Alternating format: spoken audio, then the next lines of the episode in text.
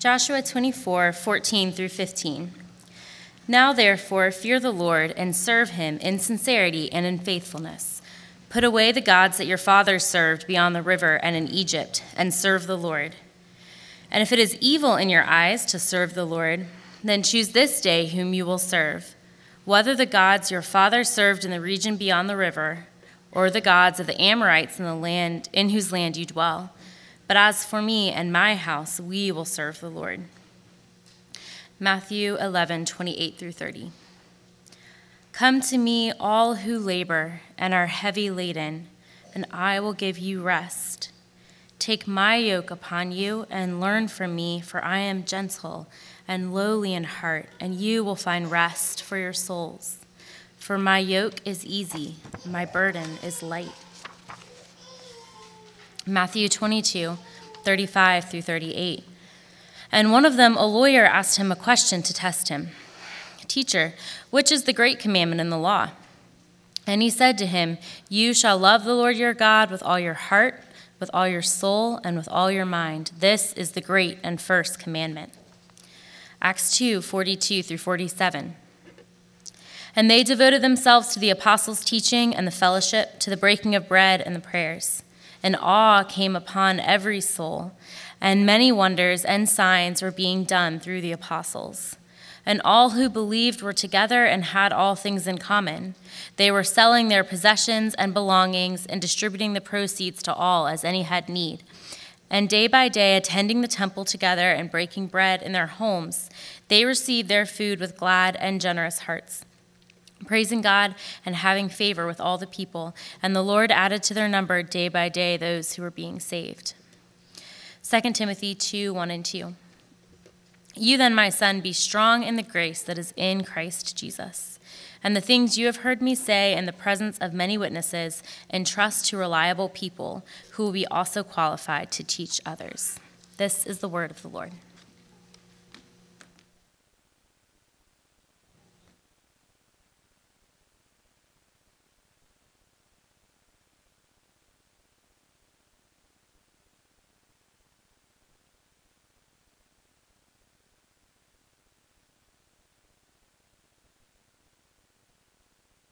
The stuff up here for the uh, unhindered initiative. Sorry about that. All right, see, that's what I'm talking about. Um, so, a couple things that's on my mind this morning. I woke up this morning and um, was reading Psalm 19, just in my regular Bible reading. And I don't know if you have times like this in the uh, in the Word, but for me, I just felt like I couldn't engage with it. I, I was I was reading it. I know I've read it like a hundred times. I know what it says. It talks about God's general revelation and his specific revelation in Jesus Christ. And uh, I was just kind of sitting there, just kind of looking at it and going, All right, God, I'm not sure why I'm, I'm in this this morning. Well, then Richard, uh, in his pastoral prayer of all the things he could have prayed through, would be Psalm 19. And then this morning I show up at prayer before the service, and Mike Hall starts praying about Psalm 19. And my, my point is this that oftentimes we don't really know exactly what God's doing in our lives. But the greatest confidence that we can have in the world is that God is at work. That God is at work. Regardless of whether or not I'm able to put it all together or you can put it all together. I mean, in this unhindered initiative, let's just blow it out a little bit, okay?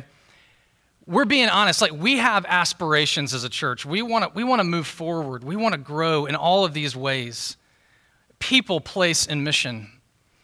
Fundamentally, as we talked about last week, the, the greatest hope that we have, though, is not in our plans. It's not in our plans. It's not in our vision summary. It's not in $2.1 million. Our hope and our confidence is in the Lord that God is at work. God is at work at this church. He, he definitely is at work in this church. Um, he's at work in times like Psalm 19 when you're going, I'm not even conscious of what you're doing right now. But God is at work. And so, during this Unhindered Initiative, we talked about it last week. We have this Ebenezer, the stone uh, tower that we're building out there. I would love for you to write down a way that you see God at work so we can memorialize together what God is doing among us. There's, there's a lot of things that God is doing, but let's make sure that we spend a little bit of time praising God for what He's doing. We can be so caught up in what's coming next and, and the next step that we fail to see how good God has been in the past and how good He is for us in the present. You know, during this unhindered uh, refresh series, um, I have decided, coming back from sabbatical, that I just wanted to talk about in three sermons things that I really care a lot about and that we really care a lot about as a church. Um, you have an opportunity maybe once a year to do a vision series, and, and I've just come back motivated to talk about worship and to talk about discipleship and to talk about evangelism. I feel like coming back to Trinity Park and, and being gone, these are the three big things that are on my heart. And last week we talked about worship, and this week we'll talk about discipleship, and next week we're going to talk about evangelism. That as a church, we care about these things. This is what we really care about. If you strip away all the other stuff and all the, if, if you look into why we do what we do, I, hope it would be that you see that we, this is why we, we worship, we, we love discipleship, and we love evangelism. And as Philip and Zach just did a great job of presenting for us, thank you guys for doing that. The biggest bucket of unhindered is to become an unhindered people. Uh, roughly $1.1 million that we're seeking to raise over the next two years would go to us becoming an unhindered people. And in the vision summary, you can see the ways that we would like to spend that money if, and we are spending that money as God provides it. Uh, we want to see new staff hired. Another element uh, that doesn't cost money but costs time and investment is we're raising up new elders and deacons. We have a congregational meeting next week where you can elect some of these uh, men or all these men that, that, the Lord puts on your heart. Uh, we've purchased a new database to help us communicate better together. We have new growth and development opportunities that we're going to be rolling out in, in early 2020. And, and that's really exciting. That's ex- extremely exciting that we can fund we don't have that full 1.1 million yet but we have a lot of resources that god has given us and we're trusting that god will give us maybe that full 1.1 to become an unhindered people but at the end of the day we need to realize this that the world is full of churches that have at least 1.1 million dollars and have a great staff team and have a lot of good activities happening to promote people's spiritual growth and development and yet, in those churches, people are not really growing spiritually. We're not, people are not really growing in Christ. You have to realize that it's very possible that we could reach all of these objectives. We could hire all of these staff. We could have as many conferences as we want. We could purchase as many books as we'd like to purchase for you. But that does not necessarily translate into us being disciples, into us growing in grace, growing in the Lord Jesus Christ, which is really the big point. Like, at the end of the day, what is a church? What are we here for? We're here to grow in Christ. We're here to take our next steps in the direction of Jesus.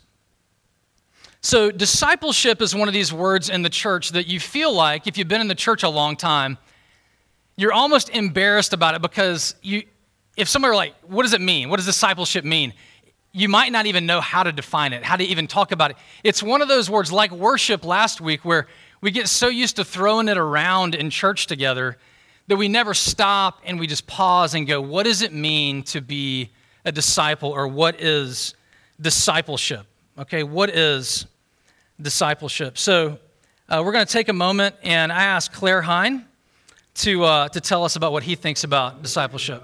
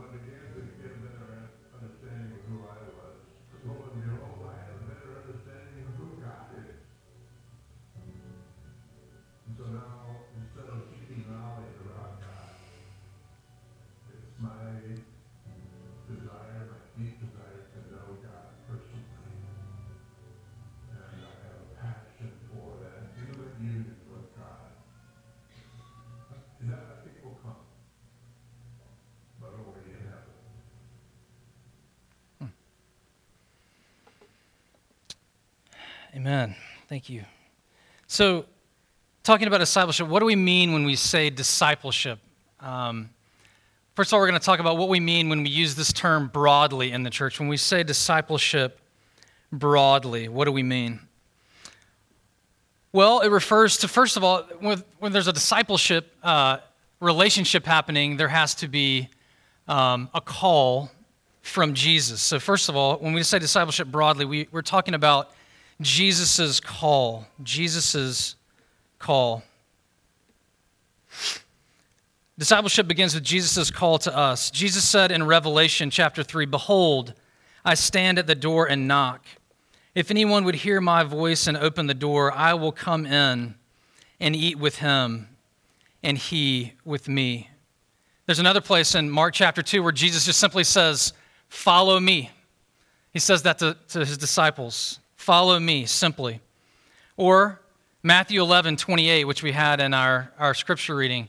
Come to me, Jesus says, all ye who are weary and heavy laden, and I will give you rest. So, discipleship generally begins with a call from Jesus that we must respond to.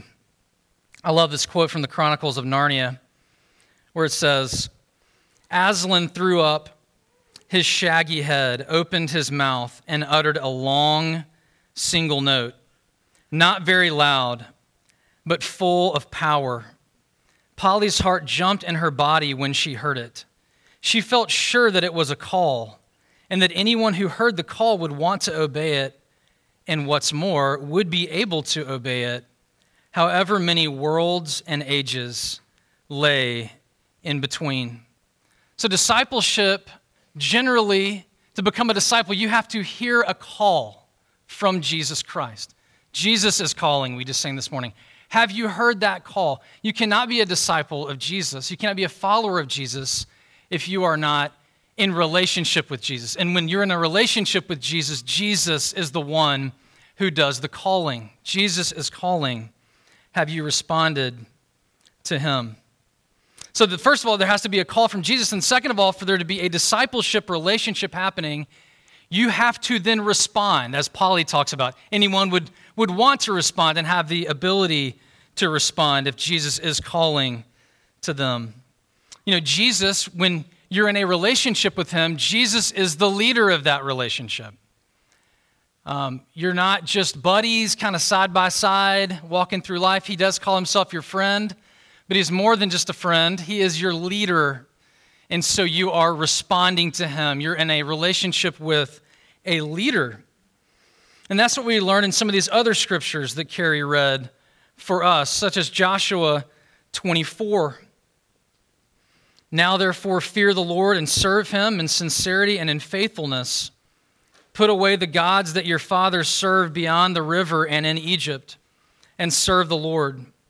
And if it is evil in your eyes to serve the Lord, choose this day whom you will serve, whether the gods of your fathers served in the region beyond the river, or the gods of the Amorites in whose land you dwell.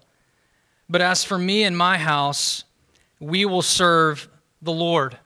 So, part of the response that Jesus requires of us is that we would put away our idols, that we'd put away our other gods. And then in Matthew 22, Jesus says, What I want you to do is I want you to love the Lord your God with all your heart, your soul, your mind, and your strength. Jesus says, When I call you and you respond to me, I want your whole heart. I want you to come to me without reservation. And then in Mark chapter 8, in another place that highlights this response that is part of discipleship, Jesus says, Whoever would come after me must deny himself, take up his cross daily, and follow me. Matt Chandler uh, says, in commenting on this passage, says that what Jesus calls us to is to self renunciation. We need to, we need to embrace self renunciation. So when Jesus calls, he is the leader, and he calls us to what? He calls us to do away with our idols and to serve him. He calls us to self renunciation. He calls us to have no other gods before him. And so you might ask, well, why would you do that? Why would you respond to Jesus in this way that you would? receive this call and have this response where you would want to give your life to Christ in such a way wholeheartedly. And it's this we all come to a point in our lives when you follow Jesus that you recognize that the ways that you've been doing things before, depending on yourself, self reliance, trying to figure everything out on your own, whatever that sin is for you, that pattern of sin, it's just not working anymore. That that is leading you to death.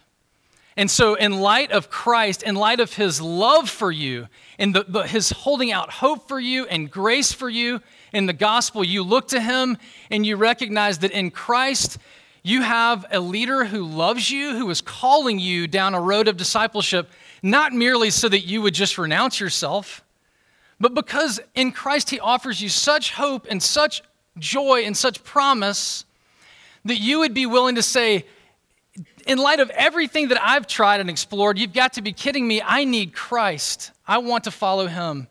And so, in that call of Christ and that response to the gospel, why do we respond? It's because of the kindness of Jesus, it's because of the kindness of our Lord that he would call us to follow him. And that's how discipleship, that's how discipleship relationship with Jesus begins.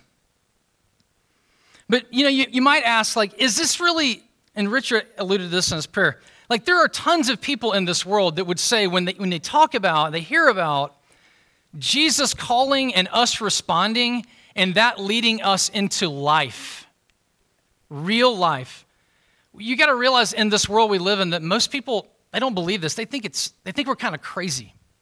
They think we're kind of crazy that that we would be disciples, followers of Jesus.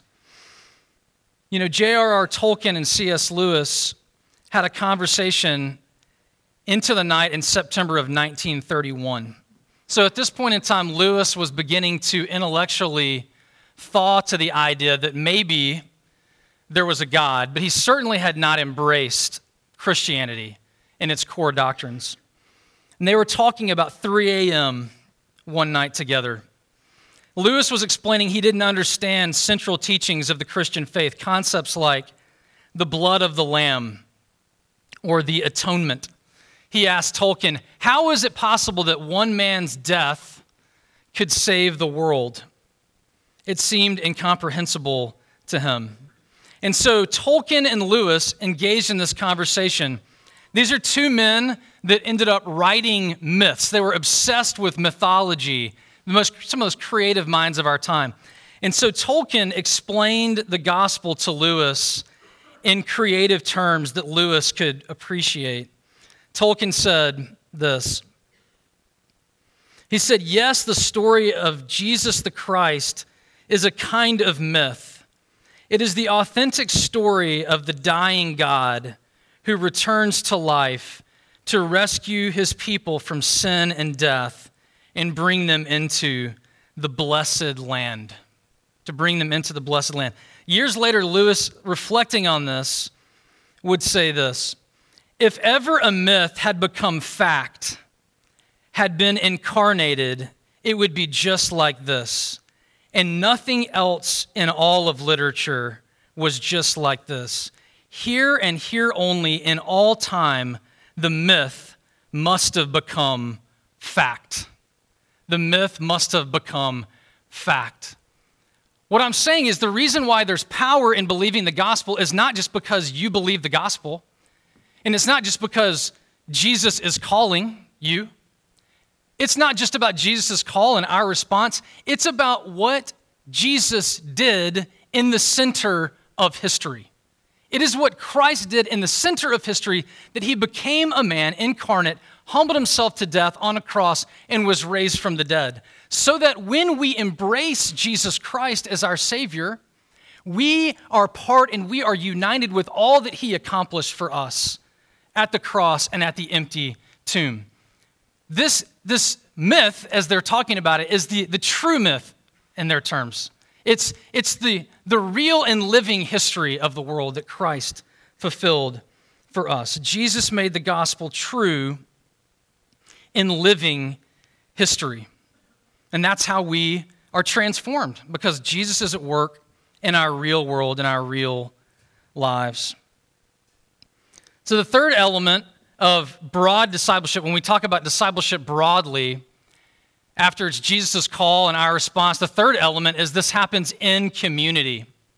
This happens in community. You know, as soon as you respond to Jesus and you're following him on the road, and that is an individual decision that you need to make, it's, it's between you and the Lord. It really is. That's, that's part of it. But as soon as you respond to the Lord, you find yourself on a pathway with a lot of other people. It's called the church. We're all responding to Jesus together. We're responding to Jesus in the context of this community. And this is normal Christianity. In our world today, what we find is there's a lot of abnormal Christianity. Okay, there's a lot of uh, people, you know, watching their favorite internet preacher, uh, people that are sort of like mentoring themselves by going on Amazon and buying books, and uh, kind of a DIY Christian growth program. Uh, it's a weird thing that we are exposed to today. But how growth is supposed to happen in the Christian life, mainly, is in the context of a local embodied group of, of Christians called the church. And this is what we find in Acts 2 42. So, as soon as someone becomes a Christian in the early church, they're incorporated into the local church. And we read about that, uh, where they devoted themselves to the apostles' teaching, to the fellowship, to the breaking of bread, to the prayers, we, we read that they took care of each other, that they practiced hospitality together, and that in this, this community, this community of the church, what happened as a result? Well, what happened is discipleship happened. Growth in grace happened in the context of this local embodied community. As they heard the word preached, as they took the sacraments, as they met in their small groups, as they invited one another into their homes, as they shared their possessions, as they shared their faith, they found themselves transforming and growing spiritually. It says in verse 44 in that passage that awe came upon them all as they were in this community together, they realized how great God was. Like regularly, I hope this happens every Sunday for you, or, or maybe nearly every Sunday, where you have a moment, even just for a moment, where you just realize God is great. And in, in the context of maybe your community group, maybe someone loves you well, and you just think, man, God is good. God is good to me. That, that's how we grow spiritually. It says in verse 46 they were filled with gratitude and generosity. As we, as we live together and behold the gospel, we are, become more generous. And then in verse 47, it says, The Lord kept adding to their number. Kept adding to their number. And so, the way that the early church experienced spiritual growth, what happened? You know, Peter preached in Acts 2. People responded to the gospel. Individually, they believed, and then they were included corporately into a community that was this incubator of faith, incubator of spiritual life. Sometimes at Trinity Park, when I'm talking to people, I, I say this is like an organic discipleship process, or this is our gospel ecosystem. And it's really important uh, for churches to have an ecosystem or a life together that if you get plugged into that life, if you, if you get involved on Sunday mornings and you're worshiping, if you join a community group or you attend Bible studies or you're in life on life relationships with other people, that it's a healthy gospel centered community where life is happening and life is being produced. We should not, to whatever extent that's happening at our church right now, and it is happening, we shouldn't take that for granted as if that's just normal. Okay? I mean, it's, it's really, unfortunately, not very normal in a lot of church situations where, where a lot of people are just growing spiritually and they're gospel centered and they, they, they want to follow Jesus. And so, to whatever extent we see that happening here, praise God for that. Praise God for that. That's what the church is for. That's what we're all about. As we experience gospel centered preaching, corporate worship, prayer together, we're entrusting relationships. We study the scriptures together as our children learn to love Jesus in children's church, as we engage our community in the world, God changes us by His grace. This is God's normal way of working when the church is healthy, when a church is, is gospel centered and gospel saturated. And so we're excited that we're seeing this happen at Trinity Park. When, you, when someone asks you how you're growing and you're in a church like that, it can be a little bit difficult to describe sometimes. Uh, you can you just are you know I'm plugged in in relationships. I'm I'm present on Sunday mornings, seeking to actively engage, um, and over time I'm I'm being loved by people well, and and I'm growing. You know, and it's sometimes it's hard to describe, but praise God, praise God when He's at work in those kind of ways. So so discipleship. When we say discipleship in this broad sense, discipleship really is. It starts with a call from Jesus and then it includes a response from us, and that response always happens in community. It should always be happening in community. That's discipleship in broad terms. As we seek to take our steps in the direction of Jesus, that is what discipleship means when I say it broadly. Okay, those, those types of ideas. But then the Bible also talks about discipleship more specifically sometimes as well more specifically as well.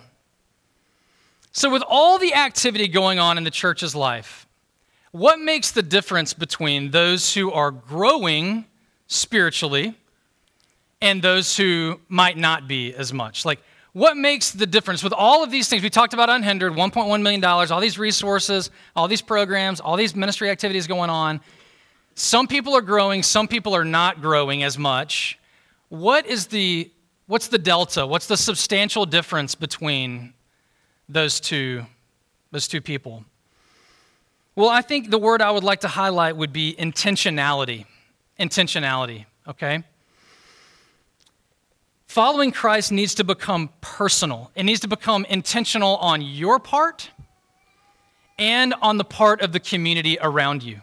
Okay, so, so some of this is on you that you have to take growing as a disciple following Jesus seriously. And so you are intentionally, as you are involved in these relationships and in these ministries, you are following Jesus. And then the church, also, the community around you needs to be intentional to help you grow. So, we're going to talk about these two aspects of what I would call more specific discipleship. The first element would be um, you intentionally informing your life to the gospel. You intentionally conforming your life to the gospel. You know, we just talked about how in the gospel, uh, there's, this, there's this work that God is doing where He's calling us to Himself. And as we talk about the gospel, you can talk about it in four different movements that I want to highlight for you. Okay, there's four different movements to the gospel throughout the scriptures that help us understand what the gospel is and how to apply it into our lives. The first movement of the gospel is creation. It's creation. And we're seeking to conform, as I'm talking through this, what we're doing is we're seeking to conform our understanding of ourself and who we are to who God is and what God is doing in the gospel. And the first element of that is creation. So, so God created the world, Genesis 1 and 2, and He also created you. He created you personally. He created you with a certain design, a certain dignity, with certain gifts and abilities. He created you in His image. And so, part of, of embracing the gospel story for you is understanding how God has made you personally. Claire was talking about that a little bit in his video. How he was learning self understanding. How has God made me? How has he uniquely crafted me? The second part of the gospel story, the movements of the gospel, is the fall. That you personally, as you learn to apply the gospel story to your life, you learn that I have been broken by the fall, not just generally because Adam and Eve sinned, and not just generally because I sin, but particularly, there are ways that I am broken personally because of the fall. I, I have particular areas of brokenness that are unique to me in my own story. And so, as I am intentional about the gospel and understanding what the gospel is, I have to see that, that there are ways that I am broken, in particular ways that may be even different than other people, that God needs to change me. And that's part of embracing the gospel story for me. The third element is, is redemption, and redemption starts after Genesis 3:16 on. Uh, we start seeing this, this growing movement toward Christ in the scriptures, and where God is redeeming the world through Jesus Christ. And as we embrace the gospel of grace, as we understand the gospel uh, and how true it is, for us, we begin to see that Jesus is healing us and restoring us from our brokenness. He's forgiving us of our particular sins, and He's healing us through the gospel in those particular areas of our lives. And He's restoring us how? He's restoring us in His image in particular ways that are unique to us. And so, as we are intentional about the gospel and understanding our lives in light of the gospel story, we start seeing ourselves in this way. And then finally, renewal. You know, God, or restoration, as another way to put it, God puts desires on our hearts and longings in our hearts for ourselves and for the world around us. And we see how deeply broken the world is. And some of those areas get healed completely through Christ immediately. And other areas, do not. In other areas, we wait. We wait for the redemption of the world in the end, the new heavens and the new earth. And in this in between time, we are pulling in all of these, these longings and desires, as many things as we, we can for mercy and for justice and all kinds of other areas. We're, we're seeking to bring God's kingdom here on earth, realizing that we have longings that will not be fulfilled until the end. Why is this important? Well, why it's important is there are so many different competing stories and narratives out there for you to potentially follow with your life. There's so many narratives um, that you could believe about yourself. There's so many narratives that you could believe about the world around us, about what the most important story, what's really happening in the world today, that you have to choose. You have to choose which story, which meta narrative is another way that sometimes people will talk about it, which big story is so true, like Tolkien told Lewis that night.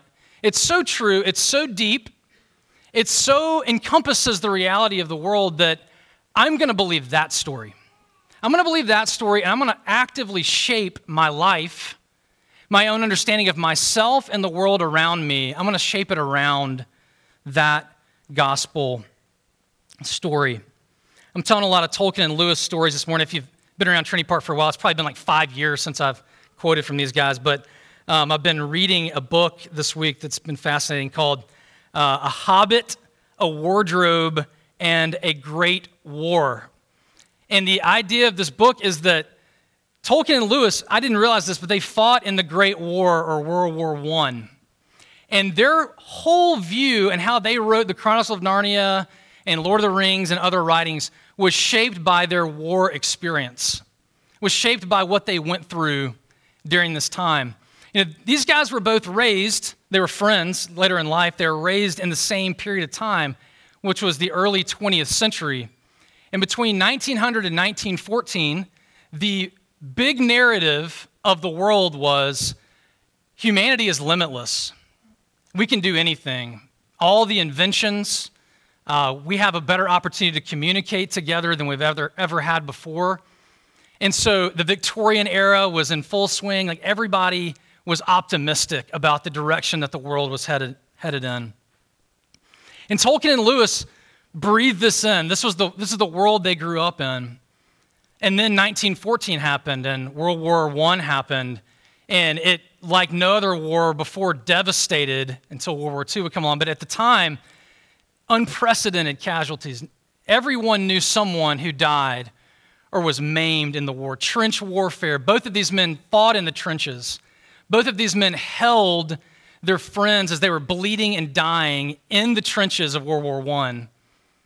And as a result of World War I, what you have coming out of World War I from the mainstream narrative of the world was disillusionment.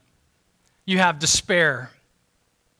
You have writers like Hemingway and Eliot who this is their, this is their whole shtick. This is it. It's pointlessness, you know, despair. And then you have guys like Lewis and Tolkien who, instead of succumbing to the despair, or worse, probably, uh, I would say, uh, Nazism, communism, fascism all came out of World War I. What did they do? Well, these men became Christians and then they became friends. And they began to consider how can we infuse the gospel story into our work and into our writing? How can we make sure that whatever we offer the world is not either pandering to this humanistic idea that all human, human beings can do anything, not taking into account the fall, or also not saying that, that human beings are ultimately evil and we're capable of nothing. And so what you have in their writings is you have you have people like Frodo and Samwise Gamgee, and you have Peter and Lucy. You have people who live in the middle of what we love because it encompasses a Christian worldview creation, fall, redemption, and consummation. My big point is, though, that in our world today, just like them, there are competing narratives. And you can, we're told to believe all kinds of things in the mainstream media all the time, or not even the mainstream media. Your friends, your friend group, you know, even at church, you know, you're going to be hearing things about what's ultimately true in the world. And if we're not vigilant like Tolkien and Lewis were back then, we're going to succumb to a narrative that is far, far short and less important and, and less true about ourselves and the world than the gospel narrative the gospel that I've been created in the image of God, that the world has been created for God's glory, that we've experienced a fall in particular areas of brokenness, that we're being redeemed. So I don't have to despair when I see sin in my life. I don't have to despair. I'm being redeemed, and I can hope for heaven. Being a disciple of Jesus means, just to boil it right down to the, the very center, is it means intentionally applying the gospel in your life. The gospel story. Learning to see yourself conform to the image of Jesus through this narrative of creation, fall, redemption, and consummation. Now, the good news is, as I said in my first point, that you don't do this by yourself, okay? You might be thinking, gosh, you know, like I'm not sure I can really do that. I don't, I don't really feel equipped to apply this four movements of the gospel on my own. How do I do that? Well, the second point is we need to be intentionally entrusting the gospel to others. We need to be intentionally entrusting the gospel to others. You know, Tolkien and Lewis, they had each other. They had a group that met at a pub once a week called the Inklings, and they would hang out. And what would they do? They would talk about how their work needed to be shaped by God's work, and they would talk about their lives together. I think both of these men, they would certainly say they could not have done what they did without each other. And I think we need to take that as well. We need to realize that we were not meant to figure out how to be disciples of Jesus by ourselves. There is an individual element to it, but there's also a corporate element and there is a friendship, life on life, intentional relationship element to it that if you read the scriptures, it, it is absolutely fundamental to taking those next steps for you in the direction of Jesus. We, like these men, we need to have friends and mentors in either one on one or small group settings that are helping us take those next steps. And this is very biblical as well. This is very biblical as well. You know, Jesus, we're just following really, we're seeking in the local church to follow the ministry of Jesus. Jesus, what did he do? He called 12 people to himself. And he said, Follow me. And they did. And that's what Jesus did. And then you might wonder, is that just something Jesus did, or is that a good idea for everybody else to follow? Well, his disciples ended up discipling other people. And then the Apostle Paul comes along, and in 2 Timothy 2 2, which was read for us, you have this scripture, and also in Titus 2, where Paul is saying that the normal way that the gospel goes forward in the church is through intentional life on life relationships. It's where the things that you have heard said, as it says in 2 Timothy 2 2, in the presence of others, you need to take those things and you need to entrust those truths to others who will then entrust those truths to others. And this is how leadership development, this is how discipleship happens in the church. In fact, you, you can't explain the growth of the New Testament church without seeing uh, part of the fabric being these intentional life on life relationships where mentors were handing off the faith to other people, developing them so that they could develop other people.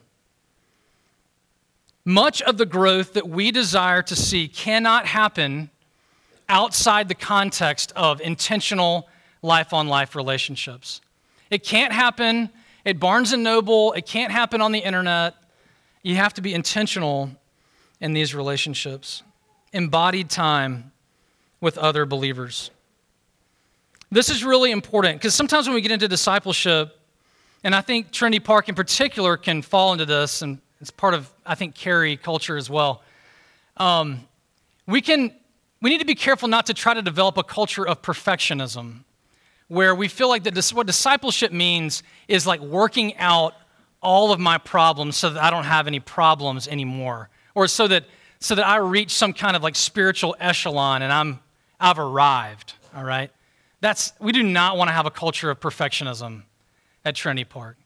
In fact, the very opposite of that. In order to grow spiritually in these intentional life on life relationships, what we need to understand is that weakness is the pathway to grace. Weakness is the pathway to grace. When you are sitting with someone, very practically, and they're sharing from their heart about what is going on in their life, and they're giving you trusting access to their soul, what do you need to do? You need to listen to them. You need to listen to them. You need to love them. And you need to realize that their weakness, what they're confessing to you, is the very inflection point where God is most at work. This is not like something they need to deal with so that they can get on with growing spiritually, okay? No, when we encounter our weaknesses and our vulnerabilities, we recognize that this is where God is at work. And so, as we, we're in relationships with each other, as we're walking together, we can recognize that weakness is the pathway to grace. You know, in terms of discipleship, um, I've asked Haley Strouth to come forward. Haley is on our women's discipleship team, and uh, I've asked her to come and share just how God has been at work in her life and some uh, relationships around her to help her grow spiritually. Thanks, Haley.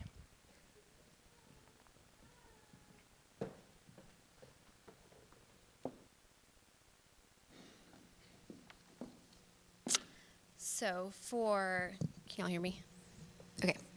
For me, um, the word discipleship is a very familiar one. When I went to college, I immediately got involved in a campus ministry.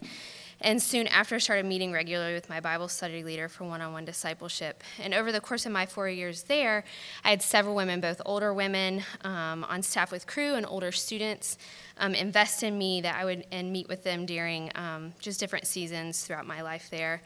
Um, then, after we graduated, uh, we joined staff with this ministry, and over the next decade, in multiple contexts, both overseas and stateside, the, had the opportunity to invest in several college students and staff women. And at the same time, I also had the privilege of having many women invest in me as well.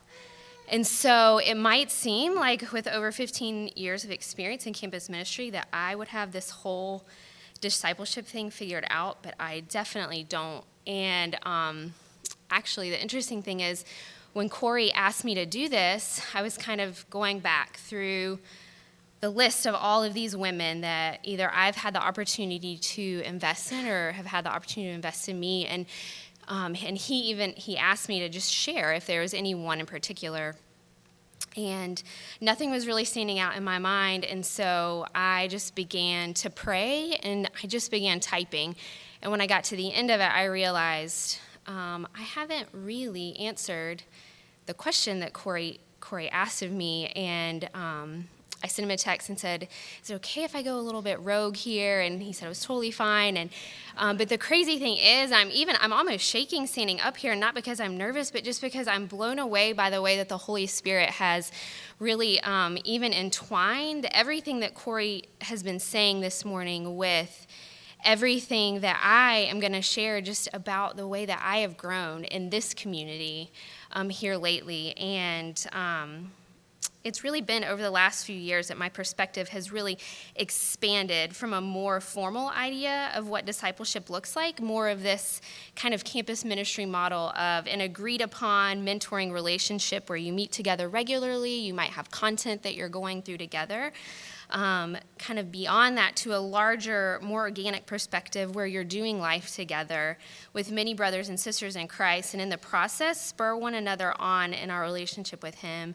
And don't get me wrong, I do think that these formal discipleship um, relationships are definitely a necessary part of our growth in different seasons of life and is often more of a, um, a part of this more expanded organic perspective, but I know that I personally do myself a disservice and I often miss out on what the Lord is doing in my life when I limit myself um, to only the more formal, structured one as well. And so for me, this has happened um, as I've walked through life in this body of believers at Trinity Park, where I've seen the necessity of encouraging one another to run after Christ in our day to day lives as we live in community together.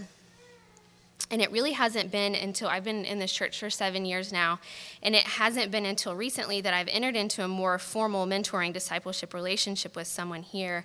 But I can still look back over the last few years um, and see how much I've really grown in my own relationship with the Lord through men and women in this body, encouraging me and really discipling me, helping me to grow as a disciple of Christ through our everyday interactions. And I've what I've really seen is that I. Um, discipleship isn't just limited to me talking about how I'm doing personally or how I want to grow or, like Corey said, these problems in my life that I want to get past, but really that I need the body to lift my eyes off of myself and point me to Christ, to help me grow in my worship of Him, to hunger and thirst for the Word, to remind me of my desperate need to pray, and to help me engage with those around me who don't know Christ with the gospel. So, what practically has this looked like um, for me to grow as a disciple of Christ in this community? it looks like praying together as a women's ministry team last week. And as we prayed, a sister, and I don't even know who it was, um, praying and reminding us that apart from Christ, we can do nothing. This was a profound moment for me during a season when I'm trying to do so much out of my own strength and knowledge. It looks like a friend who's uh, maybe 20 years ahead of me in this journey of walking with Christ, who has shown me the treasure of knowing God's word well and the necessity of it in my day to day life. It looks like being in the Word on Wednesday morning in Bible study with my sisters in Christ, wrestling over the things that we don't understand, hearing their insights of how the gospel has shine, shines through to us in the book of Genesis, and pointing, pointing each other to our need for Jesus as we do so. It looks like a friend 10 years ahead of me in the parenting journey, reminding me of my desperate need to be completely dependent on the Lord as I seek to disciple my children, as I share my many, many struggles in parenting. It looks like hearing my husband's heart for the nations to be reached with the gospel to spur me on to an eternal perspective of the Great Commission being fulfilled and people from every tribe, tongue, and nation worshiping Christ for all of eternity.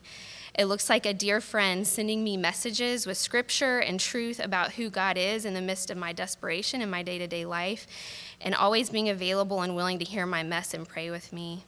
It looks like hearing about the faithfulness of God in the lives of friends who have walked through long journeys of suffering and loss, to see the grace of God at work through their perseverance and endurance, endurance in inexplicable ways that reminds me that this light and momentary affliction is preparing for us an eternal weight of glory beyond all comparison. It looks like processing with friends and with our community group about how do we engage with our neighbors and the people in our lives who don't know Christ, and just seeing how hard it truly is, and praying together and together seeing our need to just walk in dependence on Him to work in and through us. And ultimately, it just looks like living vulnerable in relation, vulnerably in relationship with people who are broken and in need of Jesus, just like I am, and allowing the Holy Spirit to work through us as we speak into each other's life. So for me, as I look back, I can see the growth um, that I've experienced as a disciple of Christ that has come through both seasons of more formal discipleship, but then also um, less formally as I just live together in gospel community um, with people in this body and, and um, in the church at large and community together. Um, currently, I do want to share as well, just in women's ministry, we're processing together what it looks like for us as women in the church to engage in gospel community in this way. And we would really love for you to pray for us as we see the needs of women in the church and seek the Lord together for wisdom on how to move forward, both in more formal discipleship settings as well as cultivating gospel community together in organic ways.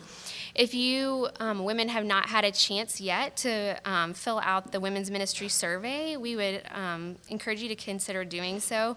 On it, there is a uh, section to express interest in mentoring others. And if this is something that you feel like the Lord is possibly leading you to, please pray about it and let us know. And if you're in a season of life where you feel like you need someone investing more intentionally in you, please let us know as well. In the meantime, as we pray and trust the Lord to lead us to grow in these areas, we want to encourage all of the women in the church to join with us in the things that we're already doing to grow as disciples of Christ. We are getting ready to wrap up our fall Bible study, but for the first three weeks of December, we're going to continue on Wednesday mornings to meet and do a little just Advent Bible study together to prepare our hearts um, for Christmas. And we would love to invite everybody to do that with us. And then finally, we have our um, women's retreat coming up in February, and this year it is going to be a full weekend, and so it will be a great opportunity to grow in community, community with one another. Um, in the, as women in the church, as we interact with God's word together. And our vision and hope is that we will just grow in our capacity to abide and thrive in our relationship with the Lord together. And more information will be coming um, about that in the weeks to come. But in the meantime, please be praying that the Lord would make it possible for you to join us. Um, but more than any of these formal events, we want to encourage everyone to intentionally move towards each other in vulnerability and trust the Lord to use you in the lives of others to help them grow as a disciple of Christ. Thanks.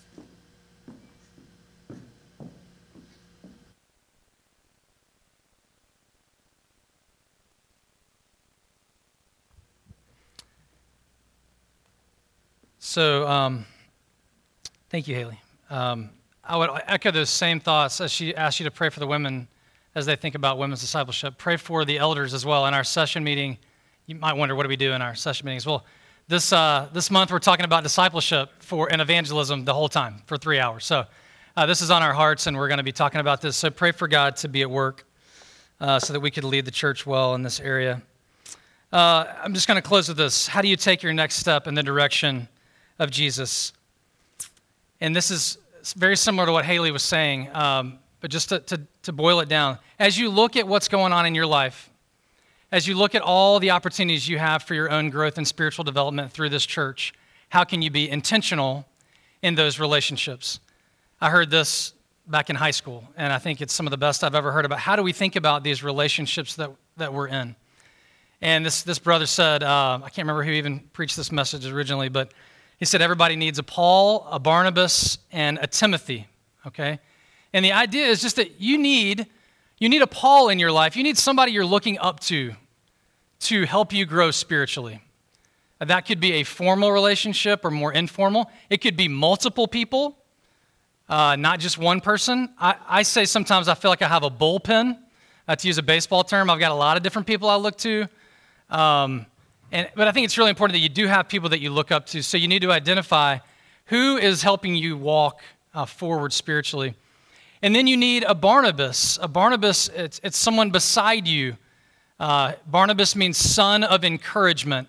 You need encouragement. You need a friend or friends. Again, you, don't, you just need to be aware God, God may have already given you these relationships. Uh, maybe He hasn't, but in the context of community group or maybe a women's Bible study or a men's Bible study or the men hung out at Biscuitville yesterday, you know, who knows?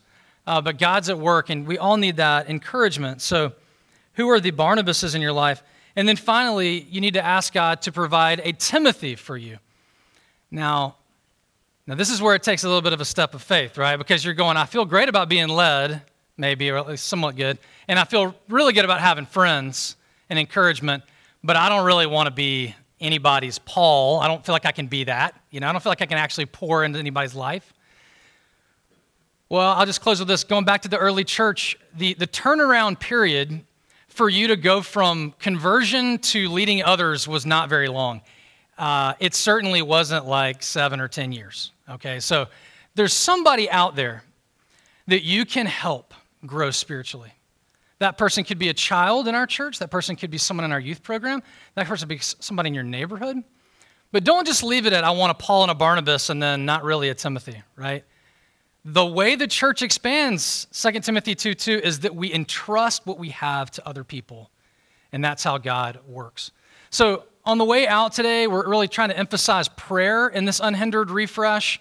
Last week, we had a worship prayer card. Andy will be in the back, uh, maybe with someone else that's going to be handing out discipleship prayer cards. It really does start with what Haley said and what I mentioned earlier. It starts with prayer. If you're going, man, I want to grow spiritually, I want to be more like Jesus, I want to follow him broadly and specifically, I want to do that, pray about it. Pray about what the next step is. There have been many times in my life and Olivia's life where we've felt like we didn't know how to take the next step. We didn't know where to go, and God provided an answer. God provided a person to help us. So pray that God will provide for you and I know that He will because this is on Jesus' heart, right? Jesus is the one who thought of this whole idea from the beginning. Let's pray. Lord God, we do pray that we'd be a church that doesn't merely raise money, that doesn't merely talk about becoming an unhindered people, that doesn't merely fund new staff positions and have conferences and development opportunities. We pray that we would not be a church that, like so many that uh, plan many activities and gauge their effectiveness based on the budget and attendance. But we would, Lord God, be a church that is characterized by people who love you and who are being transformed by you in remarkable ways in community together because we love you and because you have become the, the goal, the, the greatest aspiration of our lives, that we would follow you and become more like you. Lord, we thank you for what you're already doing at Trinity Park in this area, and we just pray for more. We pray that you continue to, to bring your kingdom here in this area of discipleship. In Jesus' name, amen.